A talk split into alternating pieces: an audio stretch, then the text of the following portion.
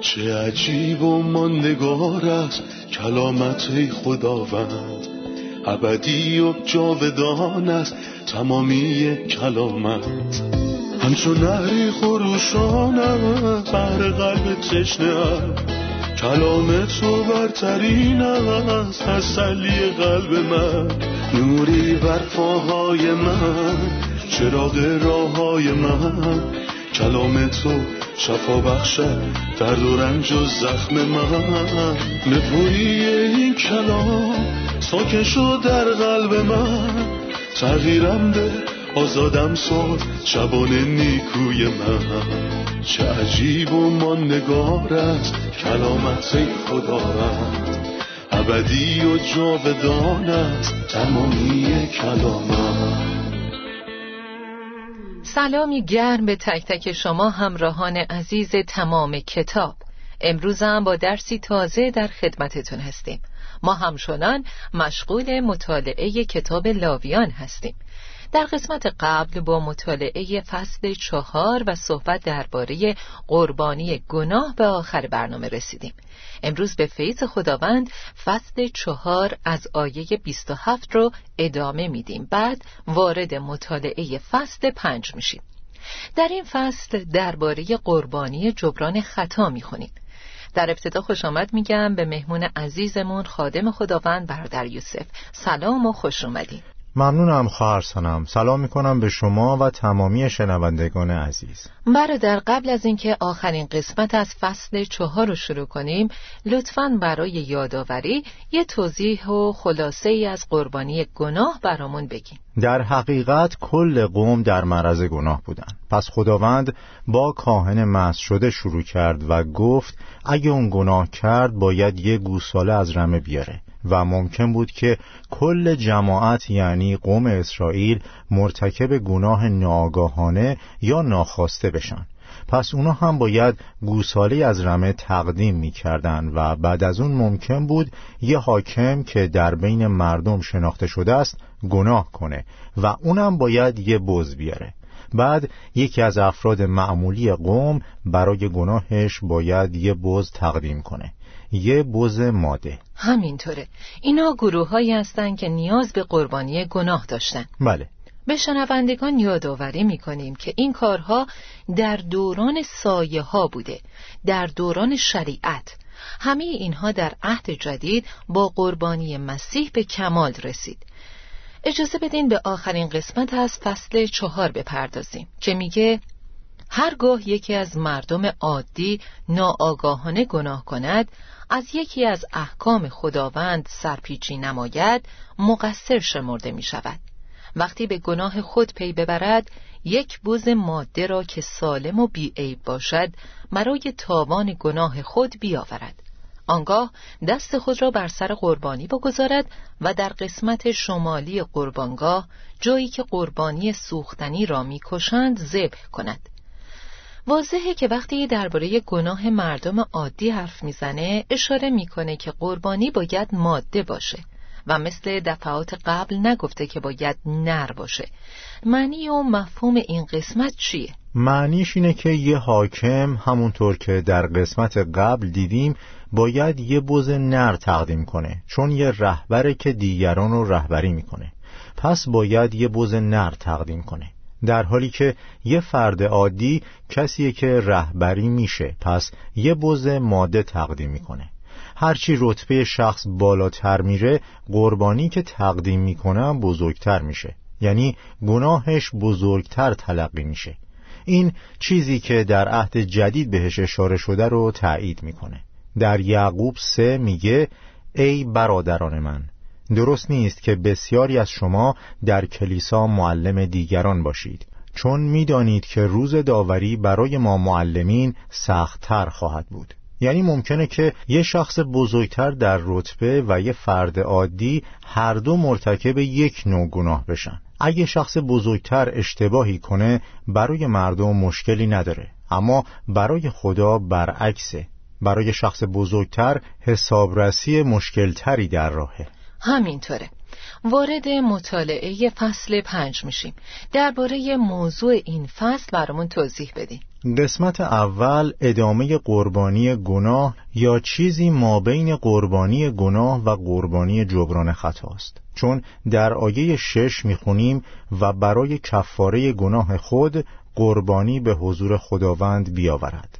اما درباره قربانی جبران خطا به سراحت از آیه چهارده به بعد می‌خونیم کاهن با آن قربانی تاوان خطای او را داده و او از گناه پاک می شود و در آیت بعدی شروع به صحبت درباره قربانی جبران خطا می‌کنه. درسته. آیاتی از فصل پنج رو می‌خونم. اگر کسی از گناه کس دیگری اطلاع داشته باشد و از آنچه که دیده و یا آگاه شده است در دادگاه شهادت ندهد گناهکار شمرده می شود اگر کسی ندانسته به لاشه یک حیوان مرده که نظر به حکم شریعت ناپاک محسوب می شود دست بزند و بعد متوجه گردد که اشتباه کرده است خطاکار می باشد اگر کسی ندانسته نجاست انسان را لمس کند هنگامی که متوجه اشتباه خود گردد گناهکار محسوب می شود اگر کسی نسنجیده برای انجام کار خوب یا بد خود سوگند یاد کند و بعد متوجه اشتباه خود شود گناهکار است. اگر کسی در یکی از این موارد خطاکار باشد باید به گناه خود اعتراف کند و برای کفاره گناه خود یک گوسفند یا بز ماده را برای قربانی به حضور خداوند بیاورد و کاهن آن را برایش قربانی کند. برادر لطفا درباره انواع گناهانی که در اینجا نام برده شده توضیح بدید می‌بینید که در آیه های یک و چهار درباره گناهان زبان صحبت می‌کنه. برای انسان خیلی راحته که با زبونش گناه کنه. چطور می‌تونه با زبونش گناه کنه؟ اینکه وقتی باید حرف بزنه سکوت کنه یا وقتی باید سکوت کنه حرف بزنه. به آیه یک توجه کنید. اگر کسی از گناه کس دیگری اطلاع داشته باشد و از آنچه که دیده و یا آگاه شده است در دادگاه شهادت ندهد گناهکار شمرده می شود پس اینجا سکوت کرده و این سکوت براش گناه تلقی میشه. چون شهادت نداده. بله درسته.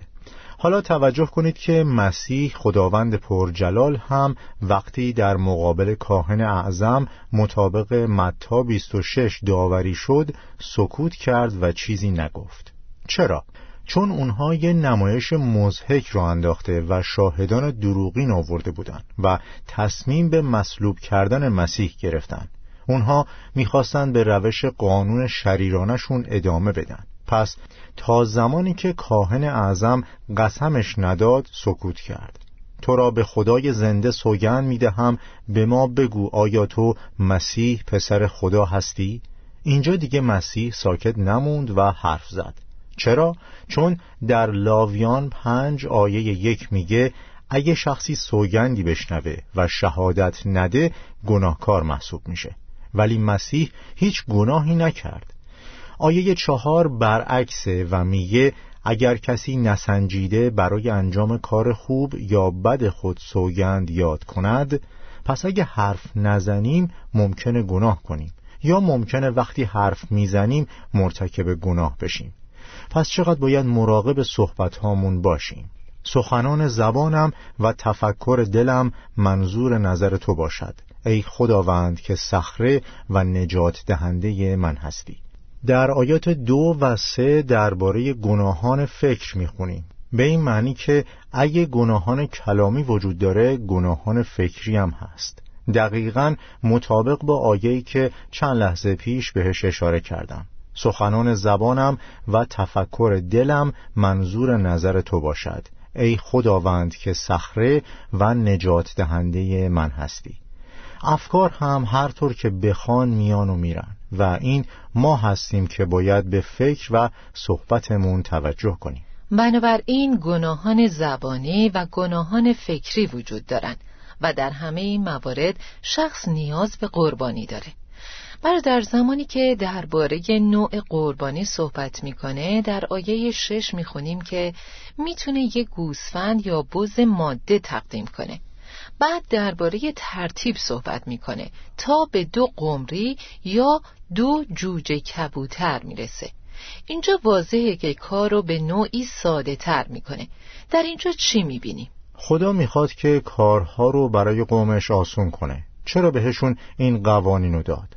تا نفرت از گناه رو در اونها عمیق کنه و باعث بشه که اونها احساس کنن به رحمت خدا نیاز دارن. پس گفت این گناه مستحق اینه که شما یه گوسفند ماده به عنوان ضعف انسانی بیارید. اما فرض کنید من گوسفند ماده ندارم و نمی‌تونم تهیهش کنم. اون وقت میگه اگر تنگ دستی نتواند گوسفند یا بزی را تهیه کند به جای آن می‌تواند دو قمری یا دو جوجه کبوتر بیاورد. یکی را جهت قربانی گناه و دیگری را برای قربانی سوختنی. فکر کنم اکثر مردم می‌تونن دو قمری یا دو تا جوجه کبوتر تهیه کنن. اما خداوند در رحمت و فیضش استثناء سومی هم قائل شد. تا اگه کسی اونها را نتونست فراهم کنه راه دیگه هم باشه. در آیه یازده میگه اگر باز هم قدرت خرید دو قمری یا دو کبوتر را نداشته باشد می‌تواند یک کیلو آرد مرغوب جهت قربانی گناه بیاورد. خدا کار آسونتر کرد که اگه نتونن قمری یا جوجه کبوتر بیارن آرد بیارن. یک کیلو آرد مرغوب آیه چهارده میگه خداوند به موسی فرمود اگر شخصی ناخواسته در ادای نظری که در نظر خداوند مقدس است کوتاهی کرده باشد او باید قوچ یا بزی را که سالم و بیعیب باشد به عنوان قربانی جبران خطا برای خداوند بیاورد. قیمت آن قوچ باید مطابق نرخ رسمی تعیین شده باشد. ممکنه لطفا درباره قربانی جبران خطا بیشتر توضیح بدین؟ این قربانی شماره چهاره و هدیه هم بهش اضافه میشه که شماره پنج محسوب میشه. پس فهمیدیم که قربانی سوختنی هدیه آردی و یه قربانی سلامتی سه رایحه خوشایند برای خداوندن. همینطور این هدایا اختیاری هستند نه اجباری. بعد به قربانی گناه می‌رسیم که در بخش قبل مطالعش کردیم.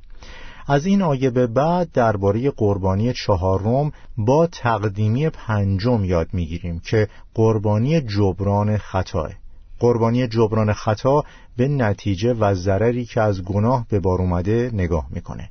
این هدیه به خدا به عنوان داوری پارسا و عادل تقدیم میشه. بنابراین در این قربانی نه تنها باید چیزی که دزدیده شده رو برگردوند بلکه باید یک پنجم هم بهش اضافه کرد و به عنوان قربانی جبران خطا تقدیم کرد. چون شخص بر ضد خدا گناه کرده و برای همین باید یک قربانی تقدیم کنه. همینطور علیه دیگران گناه کرده. پس باید چیزی که دزدیده رو برگردونه و با اضافه کردن یک پنجم طبق حکم خدا نیکویی و عدالت خدا جبرانش کنه. در این فصل و همینطور در فصل بعد یعنی فصل شش درباره قربانی جبران خطا و جزئیات اون می‌خونیم. ولی در آیه پانزده به موضوع دیگه ای اشاره می‌کنه و میگه اگر کسی خیانت ورزد و در خصوص امور مقدس خداوند ناخواسته گناه کند عبارت امور مقدس خداوند نیاز به توضیح داره. معنی گناه در امور مقدس خداوند چیه؟ امور مقدس خداوند متعلق به خداست. چیزیه که مال خداونده. آیا کسی می‌تونه از خداوند دزدی کنه؟ بله این کار ممکنه. در ملاکی سه میگه آیا انسان از خدا میدزدد؟ اما شما از من میدزدید. می‌گویید در چه چیز از تو دزدیده ایم در ده یک ها و هدایا. اگه کسی از سهم خداوند امور مقدس خداوند و چیزی که مال خداوند برداره دزدی کرده و متاسفانه راحت ترین چیز دزدی از خداونده. چون فکر می‌کنن که خدا سکوت می‌کنه ولی اینطور نیست. خدا ساکت نمیمونه. دزدی و اختلاس از خداوند خیلی خطرناکه. اگه بخواین درباره واقعیت حرف بزنین ما بارها در خدمتها و فعالیتهای کلیسایی و امور مقدس خداوند گناه می‌کنیم. امور مقدسی که به خداوند تعلق دارند و نباید شوخی گرفته بشن. اما متاسفانه میشه و اگر کسی خیانت ورزد و در خصوص امور مقدس خداوند ناخواسته گناه کند باید به عنوان قربانی جبران خود قوچی بیعیب برای خداوند بیاورد. خیلی خطرناکه که ما امور مقدس خدا رو که مال خداونده به شوخی بگیریم. البته امروزه گناه در امور مقدس خداوند شکلای مختلفی داره. ممکنه مردم در امور مقدس خدا وارد بشن تا علایق خودشون رو خدمت کنن. این گناه در امور مقدس خداونده. یا برای حل مشکلات خودشون وارد امور خدا بشن. اینم گناهه. ممکنه پشت منبرها بیستن فقط واسه اینکه ژست بگیرن. این کار گناه در امور مقدس خداونده. ما باید در تمام چیزهایی که به خداوند مرتبطه دقت کنیم تا برای خداوند مقدس باقی بمونه. در نور عهد جدید همه بدنهای ما متعلق به خداونده. و دارایی های ما هم به خداوند تعلق داره. اگه من واسه خودم زندگی می کنم پس در حال دزدی کردن از خداوندم. درسته. اگه از بدنم سوء استفاده می کنم در حال دزدی از خداوندم. اگه زمانم دور از خداوند تلف می کنم دارم از خداوند دزدی می کنم و علیه امور مقدس خداوند گناه می ورزم پس تا اینجا فهمیدیم که اگه کسی نسبت به امور مقدس خداوند گناه می‌کنه باید یک قربانی برای اشتباهش بیاره و اینکه یک پنجم رو برای جبران برگردونه. بله اما اینجا قبل از برگردوندن و جبران کردن با قربانی شروع می‌کنه. این گناه که بعضی ها کوچیک میبیننش و اونو به بازی می‌گیرن مستلزم مرگ مسیح بود و نه چیزی کمتر از مرگ مسیح. به نظر من وقتی ما از این منظر به گناه نگاه می کنیم می بینیم که گناه نیازی به ذبح یک قوچ نداشت و مسئله این نبود بلکه همه این قربانی ها هم از قوچ ها بزهای نر و همه قربانی هایی که در عهد قدیم ذکر شدن به طور ساده به قربانی مسیح اشاره می کردن. گناه مستلزم این بود که پسر خدا به این دنیا بیاد و روی صلیب بره تا برای این گناه کفاره بده. درسته. در ارتباط با قربانی جبران خطا شخص اول باید قوچی رو قربانی کنه. اما برای جبران آیا خدا اونها را رها کرده تا هر کس هر جور که می‌خواد یک پنجم رو بپردازه؟ نه این ارزیابی توسط کاهن انجام میشه ولی نه به روش خودش بلکه مطابق با مسقال قدس مسقال قدس یه واحد اندازهگیری وزنه دقیقا مثل مقیاس متر که در مکانی در فرانسه نگهداری میشه تا استانداردی برای همه باشه و مقیاسی وجود داشته باشه طبعا معنی روحانی مسقال قدس اینه که معیار و استاندارد ما کتاب مقدسه و ما با توجه به کلام خدا سنجیده میشیم. ما چطور می‌تونیم درست یا غلط بودن مسائل رو ارزیابی کنیم؟ آیا با توجه به حرف مردم که چه چیزی رو درست می‌بینن یا چه چیزی از نظرشون اشتباهه یا طبق گفته های کتاب مقدس؟ در اینجا مسقال قدس نمادی از کتاب مقدسه که به من چراغ سبز یا قرمز نشون میده. برادر یوسف شما موضوع خیلی مهمی رو در مقابل ما قرار دادین. همه چیزها چه با خدا مطابقت کنه چه نکنه از طریق کلام خدا ارزیابی میشن.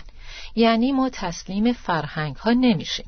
فرهنگ ها تغییر می‌کنن. موضوعی می‌تونه در یه فرهنگ درست و در فرهنگ دیگه نابجا باشه. ولی ما باید از مسقال قدس استفاده کنیم. آیا چیزی که گفته یا انجام شده با کلام خدا مطابقت می‌کنه یا نه؟ چون کلام خدا مسقال قدسه. در ادامه در آیه 17 میگه هرگاه شخصی ناخواسته از بجا آوردن یکی از احکام خداوند قفلت ورزد مجرم می باشد و باید جرم آن را بپردازد. به عنوان قربانی جبران خطا او باید یک قوچ یا بز سالم و بیعیب که قیمت آن به نرخ رسمی تعیین شده باشد بیاورد. کاهن آن قربانی را به عنوان کفاره گناه ناخواسته او تقدیم کند و او بخشیده خواهد شد. این قربانی جبران خطاست. به خاطر گناهی که او علیه خداوند مرتکب شده است. لطفا درباره این قسمت توضیح بدین. به قسمت اول آیه توجه کنید. هرگاه شخصی ناخواسته از به جا آوردن یکی از احکام خداوند قفلت ورزد مجرم می باشد و باید جرم آن را بپردازد. این آیه فکر منو به لوقا دوازده می‌بره. اما کسی که از خواسته های اربابش بیخبر است و مرتکب عملی می شود که سزاوار تنبیه می باشد ضربه های کمتری خواهد خورد. غلامی که خواسته های ارباب خود را می داند و با وجود این برای انجام آنها هیچ اقدامی نمی کند با شلاق ضربه های بسیار خواهد خورد.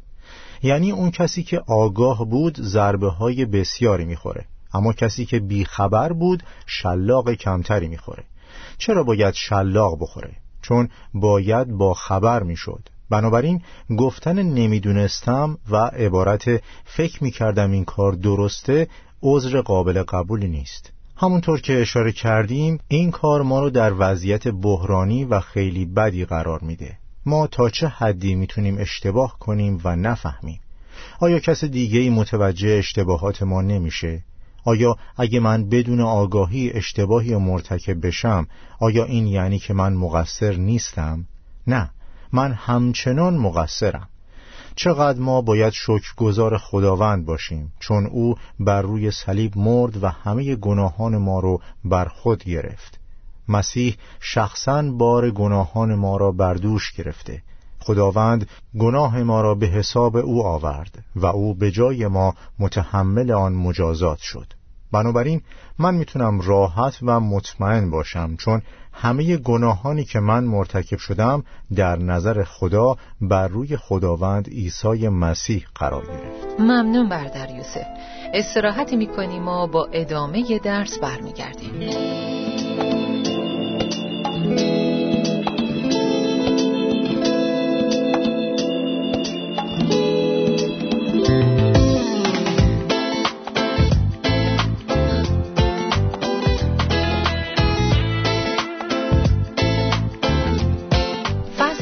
شش از آیه یک میگه خداوند این دستورات را به موسی داد.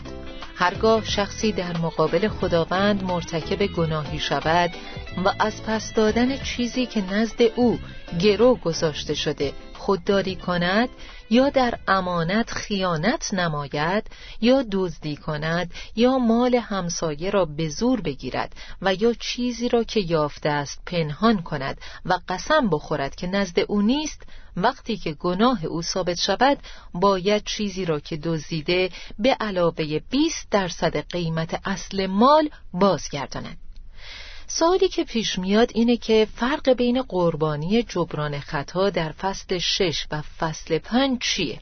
در فصل قبل درباره شخصی خوندیم که ناآگاهانه در ارتباط امور مقدس خداوند کاری انجام داد اما در اینجا بر ضد همسایش گناه کرده چطور؟ کلام خدا میگه که دروغ گفتن به همسایه خیانت به خداست بنابراین آیا در اینجا گناه بر ضد خداونده یا بر ضد شخص؟ در واقع بر ضد هر دو.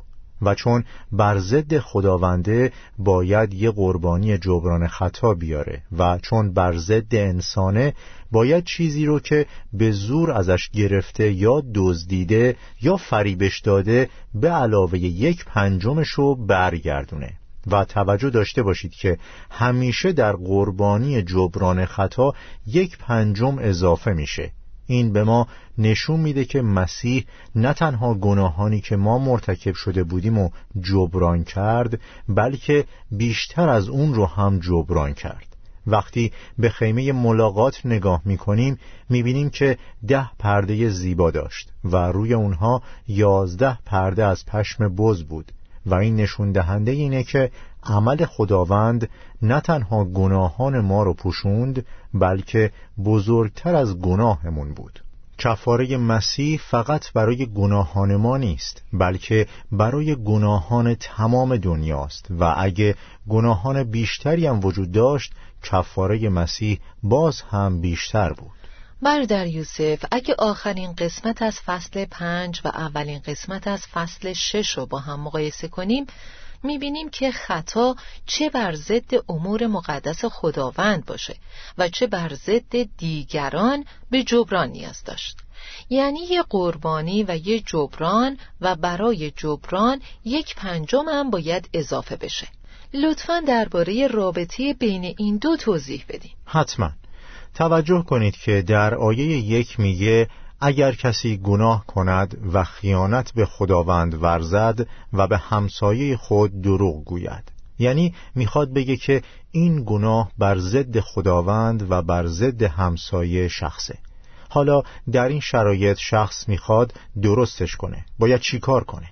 یکی ممکنه بگه من میرم و به خدا توبه می‌کنم. فقط همین.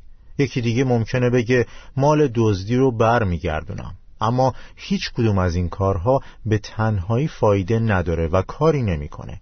اگه من چیزی رو بردارم که مال من نیست اول از همه باید برش گردونم. بعد باید یک پنجمش رو بهش اضافه کنم که برای جبران کردنه. چون در تمام این مدت بهت برش نگردونده بودم. پس بعد از برگردوندن یک پنجم بهش اضافه می کنم و چون به ضد خداوند هم گناه کردم باید قربانی خطامو تقدیم کنم برای مثال می‌تونیم داوود رو در نظر بگیریم داوود بر ضد اوریا گناه کرد و کشتش و زنش رو به زور گرفت و زمانی که ناتان گناهش رو برملا کرد چی گفت؟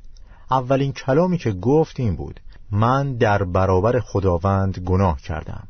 و وقتی در مزمور اعتراف کرد اینجوری گفت من علیه تو ای خداوند. بله تنها علیه تو گناه کردم و آنچه را که در نظر تو بد است انجام دادم.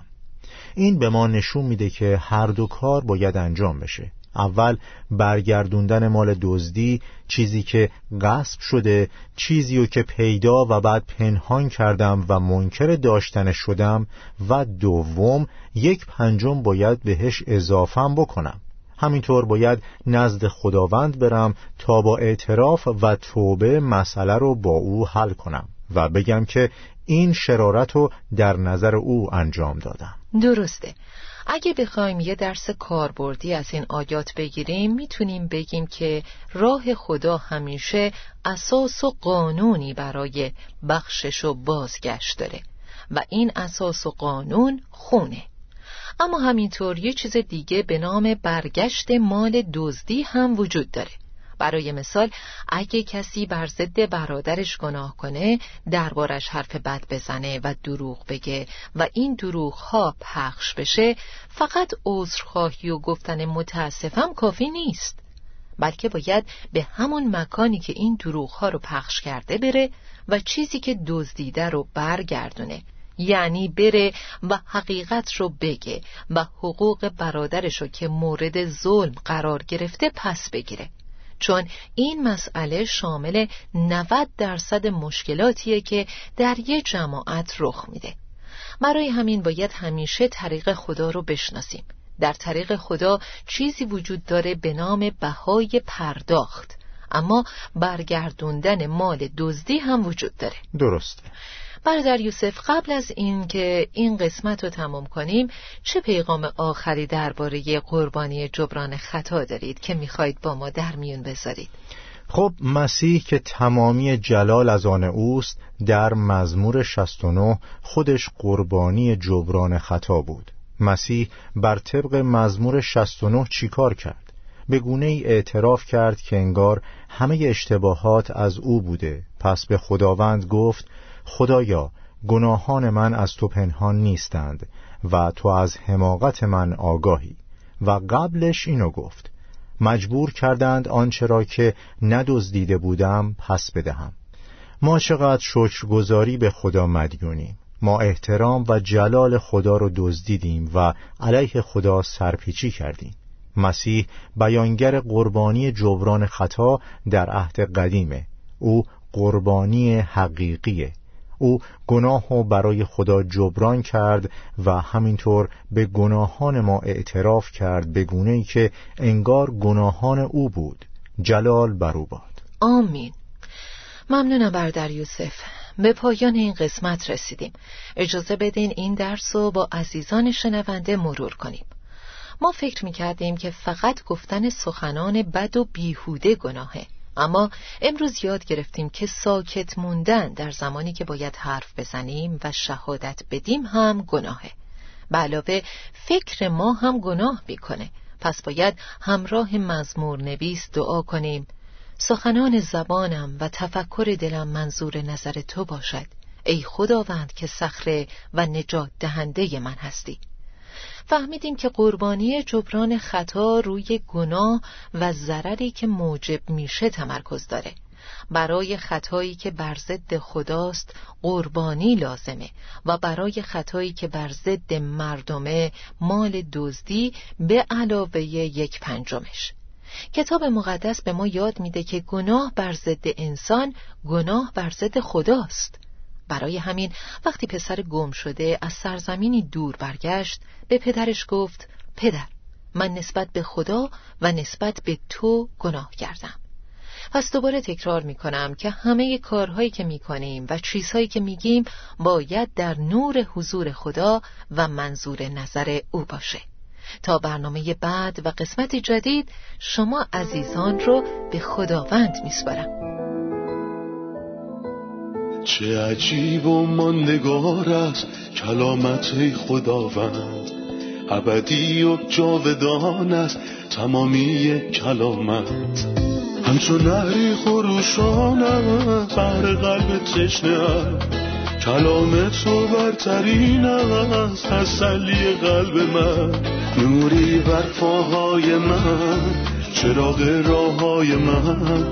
کلام تو شفا بخشد درد و رنج و زخم من. نپوری این کلام ساکن شد در قلب من.